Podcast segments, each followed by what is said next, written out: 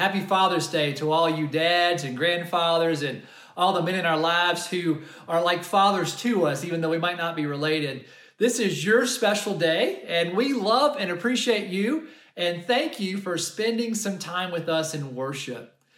Early last month, my youngest son, Nathan, who's eight years old, had been out playing with my other son, Luke, outside, and they were going at it pretty hard. And Nathan came into our home office where I was working, and he just lay down on the floor. And I thought he was exhausted, which he was. And he stayed there for a longer period of time than I anticipated. So I got him up. We went and sat down on the couch in the next room and found out that he just was not feeling well. And so we took his temperature, and sure enough, found out that he had a fever which scared us to death because obviously with COVID 19, one of the early symptoms is fever. So we got medicine into him immediately, got him to bed, kept getting the medicine into him at the regular intervals throughout the night, just did a lot of praying. And we're hoping that that fever would break. If not, we're going to call the doctor the next morning early and get him in to see the doctor. But thankfully, the fever did indeed break in the morning, and he didn't have coronavirus he was fine after that. None of us got sick after that. But it was just this huge scare. And as I was praying to God and just thinking to myself about my son, just how worried I was and how much this was upsetting our family, I was ready to trade places with him if I could. I know it's not physically possible, but ready to do whatever it took. Like, God, please just make sure that Nathan's okay. And I know that there are people in your life that you feel the same way about, that if you saw that they were hurting, if you saw that they were in trouble, that you would do everything in your power to make things right. And I think we also would hope in our own lives that there are other people in our lives, friends or family, who love us like that. That if we were in trouble, if we were hurting, that they loved us so much that there's nothing they wouldn't do to help us. And so if you've ever cared about someone like that, if you if you ever want someone to care about you in that same way, then you're in the right place today because Jesus is going to tell us a story that speaks to our situations.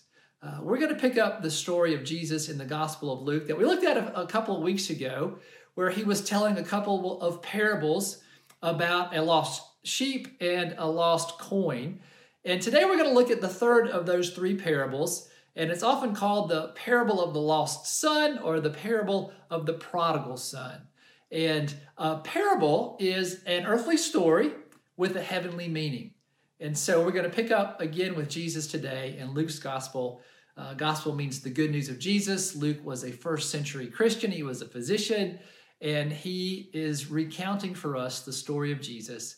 And so let's pick that up and see what it teaches us about loving relationships, especially with God. Jesus continued. There was a man who had two sons. The younger one said to his father, Father, give me my share of the estate. So he divided his property between them. So, man has two sons. His younger son wants his inheritance early, which is a little bit unusual. Actually, it's a lot unusual, very unusual. For the first century, it's very unusual for now. Usually, we don't get our inheritance until our parents have passed on and, and gone to be with God in heaven, right? And so this is an unusual request. The younger son would have inherited about one third of his uh, family estate, and he's wanting it early. He's wanting to go out and just spend and do all kinds of things. And one of the reasons that we don't give inheritance out early is because it could run out quickly, and then our children would be dependent upon someone else to take care of them. And so uh, this is a little bit unusual, but the father honors his younger son's freedom of choice, his free will, and grants the request. Let's see what happens. Not long after that, the younger son got together all that he had, set off for a distant country, and there he squandered his wealth in wild living. After he'd spent everything, there was a severe famine in that whole country, and he began to be in need. So the ultimate fear happens. The son goes out, and the inheritance is spent quickly. And he lives hard and he plays hard, and, and now he has nothing left to show for it. A famine comes, and now he's starving, he's hungry, and he doesn't quite know what to do, and he finds himself in trouble. He finds himself in a difficult circumstance. And so the consequences of our sin, the consequences of our wrongdoing, are often tragedy, which is exactly what this young man is finding himself in the midst of. We continue. So he went and hired himself out to a citizen of that country who sent him to the fields to feed pigs. He longed to fill his stomach with the pods that the pigs were eating, but no one gave him anything. So the only job he can get is feeding pigs, which is not a glamorous job. It evidently didn't pay much because he was still hungry. Whatever he was getting paid wasn't enough to keep him well fed. On top of that, this young man was likely Jewish in the first century. And in the Jewish religious tradition, they saw different animals different ways. Sometimes they considered an animal clean that they could have contact with, and other animals would be considered unclean and could not have contact with. Well, a pig was considered to be unclean, and so this was a disgraceful job. It was a job that would bring shame. And so he's at the lowest of the low, and he's still not even able to feed himself enough. When he came to his senses, he said, How many of my father's hired servants have food to spare? And here I am starving to death. I will set out and go back to my father and say to him, Father, I have sinned against heaven and against you. I am no longer worthy to be called your son. Make me like one of your hired servants. So the young man figures out things have to change. He has made a huge mistake. And he doesn't think that he's worthy to be considered a son of his father anymore. But he does think that he might be able to get a job as a servant for his father and at least have something decent to eat. And so he's ready to admit that he was wrong. He's ready to admit that he made a mistake. He's ready to, to swallow his pride. He doesn't expect to be restored to the same status that he had, the, the, the son of this father. He wants to go and work for his father, and that's what he sets out to do. Let's see how the father reacts to that. So he got up and he went to his father. But while he was still a long way off, his father saw him and was filled with compassion for him. And he ran to his son and he threw his arms around him and he kissed him. Now, in the original context of this story that Jesus is telling, right, this would be a cultural surprise. This is not the behavior that fathers would normally have done. In that day and age, a father would wait for his son or a relative to approach the father in the home and show some respect before the father would even acknowledge they were there, before the father would speak back. And so when the father sees the son, who's totally messed up, he sees him, and instead of waiting on him to come and likely apologize, or maybe he was thinking he's going to ask for more money, the father lights out, runs, and greets his son uh, with lots of love. And this just shows that the father loves his son. And he's probably been thinking about his son the whole time that he's been gone, wondering where he is, wondering if he's okay, wondering if he's ever going to see him again. Is he going to come home? And you know, maybe scared to death that bad things are happening to him. And and rather than holding a grudge against his son, the first impulse when he sees his son is, is, is joy and delight, and he just can't contain himself to the cultural normal expectation of waiting for that son to come. He just he lights out and runs and gives his son a warm homecoming. The son said to him, Father, I have sinned against heaven and against you. I am no longer worthy to be called your son. So the younger son is not going to be deterred. He wants to make it clear that he, he's done the wrong thing and he's here to appeal to his father, asking his father for mercy. But the father said to his servants, Quick, bring the best robe and put it on him. Put a ring on his finger and sandals on his feet Bring the fatted calf and kill it. Let's have a feast and celebrate. For this son of mine was dead and is alive again. He was lost and is found. And so they began to celebrate. So the father doesn't just forgive his son and restore him into the status of, of being a son, he goes overboard he gets the nicest clothes, puts a ring on his finger, gets him some shoes for his, his feet because people were traveling in barefoot or whatever. And so that was a, a high sign of respect. He's going to kill the fatted calf. This is, this is going to be a huge sacrifice. And he's going to do all this to welcome his son back. So it's kind of like a, a, a king's return. He, he's welcoming his son in ways that no one would have expected because he loves his son so much. The son he thought was lost, the son he thought was dead, you know, at least dead to him in relationship, is now back and he cannot contain himself. He just is so grateful to see his son again. Meanwhile, the older son was in the field, and when he came near the house, he heard music and dancing. So he called one of the servants and asked him what was going on. Your brother has come, he replied, and your father has killed the fatted calf because he has come back safe and sound. So the older brother, the faithful brother who's always done what's right, sees all the commotion, asks one, one of the guys what's going on. He says, Hey, your brother's back, and there's a big party. And we've talked a lot about how the parables test our heart. Uh, what Jesus is teaching us really tests us in our hearts. And this is the test for the older brother. Is he going to be joyful and go back and embrace his brother? Or is he going to be a little upset to say, hey, you know what?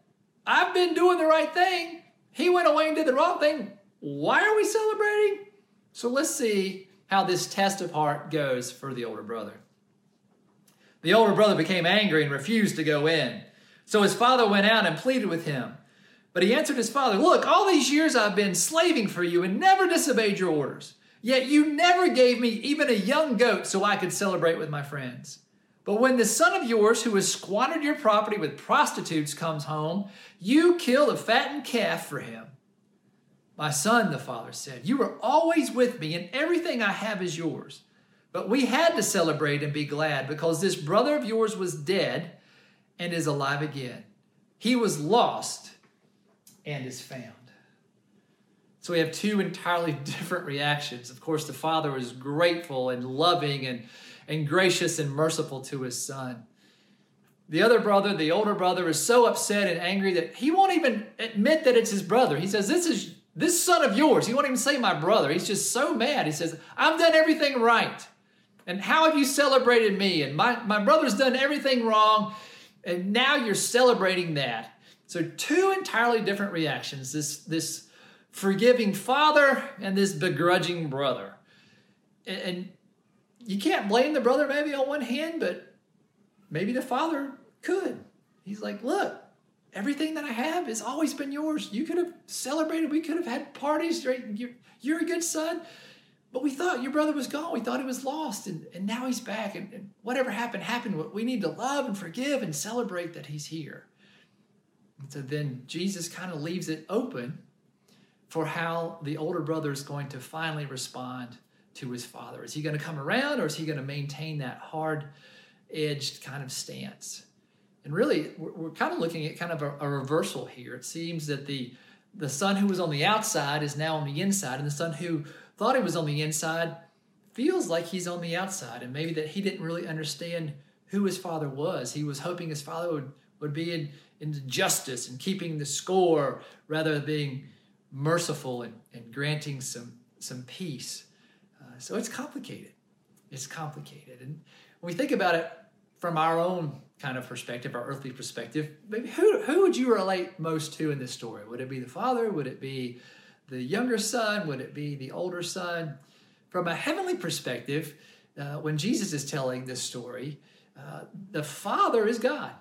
The father is God. The younger son represents people like you and me, who have strayed from God. We have rebelled against God. We've gone our own way. We've made some, some bad choices. God gives us the freedom to choose, and, and sometimes we, we don't choose very well, and, and we find ourselves apart from God.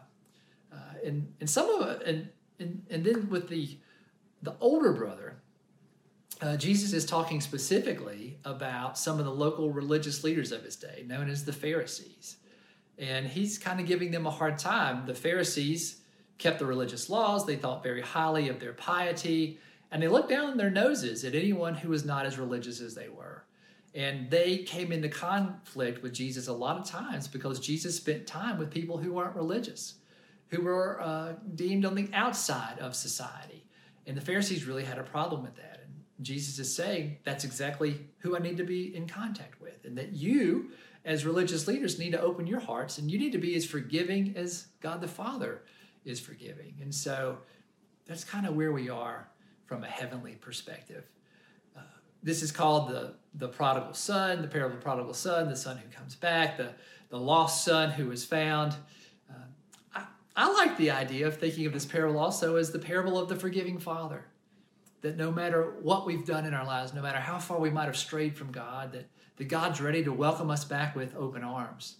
Just like I was willing to do anything for my son Nathan when he was sick and hurting, God the Father is willing to do anything that He can to bring us back. And I just, I love that image of those open arms of that Father who went out and just ran out to meet the Son, right? Jesus and God the Father, the, the Holy Spirit, they're, they're all actively coming after us when, when we are distant from God. And, you know, maybe another way that we could call this would be the parable of the begrudging brother, which hopefully is not who we want to be in this story. And if our hearts uh, are hard towards other people who are finding a relationship with Jesus, that hopefully Jesus would, would soften our hearts and we'd be happy for people who are finding a relationship with God. So as we think about this parable, who are you resonating most, most with? And what a joy that we serve a God who is so forgiving and so loving that God will do anything in God's power to win us back. I just I think that's a powerful statement that God makes to us. And as we think about Father's Day here in America this week and, and today as we celebrate that, uh, I just want to say that maybe one of the actually I do think the most important responsibility that we have as parents is to raise our children in the faith so that they will have a, a loving personal relationship with God, with Christ. I think that's the, the number one thing that God calls us to do when we have children or grandchildren and so I'm just so grateful that our church invests so much into our ministries for children and students. And I just like to give a big shout out today to Jenny McEwen, who's our director of children's ministries, and to Chris and Nikki Bedell, who are directors of student ministries, for all that they do for uh, their own literal children uh, that, that are blood related to them, but also the children of our church, the children of our community, that we as a congregation see raising children in the faith as a major priority. And so we have our Explorers Ministry for birth through fifth grade. We have our uh, South Park Student Ministry, SSM, for grades 6 through 12. Uh, and Jenny and Chris and Nikki do so much to reach out to the, the children in our community, the students in our community. And, and they've gone above and beyond with all that's happening with the pandemic and having to social distance and just kind of be flexible in how they're remaining and reaching out to, to keep these, maintain these relationships that they have. And so I would just invite you, uh, if you don't know much about the children's ministry, the student ministry at our church, to go to our website. We'll pop that link up right now, our online uh, website landing page, and you can you can you can find out about our ministries. And also just invite you on that website to reach out to Jenny and Chris and Nikki and just thank them for all that they're doing. And if you're able to, to help them in the ministry, to let them know that you're willing to do that, uh, just to just give them a, a, big pat on the back because they're working so hard. Laura and I feel honored and blessed that uh, Jenny and Chris and Nikki are caring for our own children, and so today we celebrate that. Also on Father's Day, uh, I think that our church is responsible for another group of children that I'm very excited about, uh, and that's the group of children who live in Bayonne, Haiti. Uh, Bayonne, Haiti has a, a Christian church and school there, and it's our number one international uh, mission ministry at South Park Church. We've sent mission teams down there, we've helped provide clean water, and we've gotten to know a lot of those children. there are thousands of children who go to, to school there. They also are able to go to church, and the school teaches them about Jesus. It gives them an academic education and also provides for them, usually for most of the kids, the only hot meals that they'll receive for the whole day. And so it's a special relationship that we have with Haiti. And right now, things are, are worse than ever. It, it, it's a poor country in, on its best day, but with COVID 19, they're also under lockdown, and it's very difficult to find food right now. And that breaks my heart. And I don't want us to forget about the children of Haiti that are such a, a big part of South Park Church and how we care for them. And just want to show you a picture of a, a young man named Ezekiel uh, this is a student that my family and I sponsor in school. We send monthly contributions to the school so that this, this young man can go to school, he can learn about Christ, and he can get a meal. Uh, Luke and I were able to meet him on a recent trip and just, you know, share in joy of, of hanging out and, and getting to know him a little bit better. And I'm just thankful to all of you who also sponsor children through uh, the World of God ministry. And What I'd like to invite you to do today, maybe if you want to give God a happy Father's Day present, would be to consider doing one of two things. One, just send a, an online donation or a check uh, to provide food for the people of Haiti. It, it can be any amount. No amount is too small, and no amount is too large. Uh, we're going to give you a link right now that you can you can click on, and it'll take you to a website that'll show you how to make a contribution online, or if you want to mail a check. Uh, and the other thing would be to consider sponsoring a child. It's about $40 a month. You could go on with someone else, split that, make it $20 a month. And again, you provide schooling, you provide food, you provide the love of Jesus Christ through the gospel being proclaimed. Uh, again, these are just two options. No stress, no expectation, but would like to offer that out to you. Uh, Melissa McIver, who's a member of our church, is on the board of World of God. I'll, we'll pop up her email address if you want to learn more about this ministry.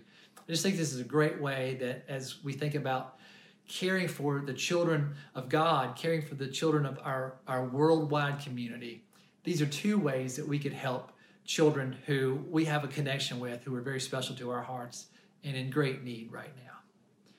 But to get back to the parable, and to get back to Christ and God and all that good stuff that we read about in Jesus' teaching. In the Bible, it, it calls God, the Bible calls God, the authors of the Bible call God a lot of times our Father, our Heavenly Father. And I know that those of us who have great relationships with our own dads and our own grandfathers, when we hear that word for God, that that probably is something that we, we embrace and we welcome that. And I also know that some of us don't have good fathers. We don't have good grandfathers. And when we hear God called father, it's not welcoming. It's in fact it, it makes us cringe and, and it just it's not something that, that we want to associate with God. And I understand that as well. And so I'm grateful that God is beyond male or female, that there are many titles and many names for God in the Bible that we can call God by if Father is one that doesn't connect to us. And and, and God is our Father, but God is also a mother to us. God is our heavenly parent. So there's lots of ways that we can address God. And yet it's still, it's okay for us to call God Father if that's a way that we can connect to God. And I know that in my own life, I have a great father. I have a great father-in-law, a lot of great men in my lives. And when I see good in them, I think that reflects back on, on God, the Father in heaven. It reflects back but I think sometimes we look at God the Father through the wrong lens. Rather than looking through our, our earthly fathers to, to judge God as Father, I think we, we're, we're called to start with God the Father and work our way back down. That God the Father shows us what it looks like to be a, a heavenly parent, and that earthly parents should strive to be like God the Father, not vice versa. And so, as I think about God, as I think about God the parent, as I think about God the Father, I again go back to my son Nathan. When I was willing to do anything for him, right? That's the way God feels about us. When, when we're far from God, God is willing to do anything. In fact, He's willing to do everything. He sent His Son, Jesus, into the world to die on a cross and to come back to life so that you and I can be forgiven. So that when we have guilt and shame, it can be taken away and replaced with joy and peace that that we can live life to the full now and live forever in the kingdom of heaven. God loves us so much that God did all of that for us. God held nothing back. God did everything possible within God's power. And I see that God as beautiful and wonderful and with those open arms, just like the Father in the story. And again, if you need to picture God as heavenly parent, that's okay. And if you want to picture God as Father, that's okay too, because it's the right kind of father. It's the right kind of dad. It's the right kind of daddy. Right? It's the one that loves us unconditionally and will do anything in his power to reach us, with the exception of one thing. There's one thing that God won't do, and that is to override our choice, to override our free will. God's not going to make us love God. God's not going to make us follow God. God's not going to make us be in a relationship with God. That's a gift to us. God says, I'll do anything in my power. I'll do everything that I can, with the exception of overriding your free will. Which is what's so beautiful about this story when the young son realizes he's absolutely messed up. And he goes back to his father. He swallows his pride. He's like, Dad, I messed up. I did wrong against you. I did wrong against heaven. Will you, will you please forgive me? The Bible says that the word for that is to repent. It means to turn away from something and to turn to something else. And so the younger son turned away from his mistakes, he turned away from his wrongdoing, and he turned to his father and asked for forgiveness. And that's exactly what God offers us.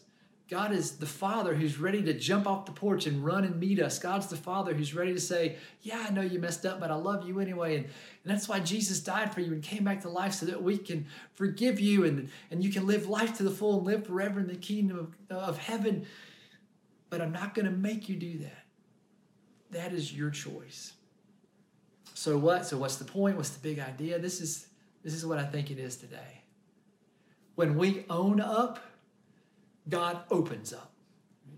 When we own up to our mistakes, when we own up to our sin, when we own up to our, own, our wrongdoing, when we when we say we made a mistake, God, we hurt you, we've done wrong. When we own up to the, the sin in our lives, God opens up God's arms and welcomes us back.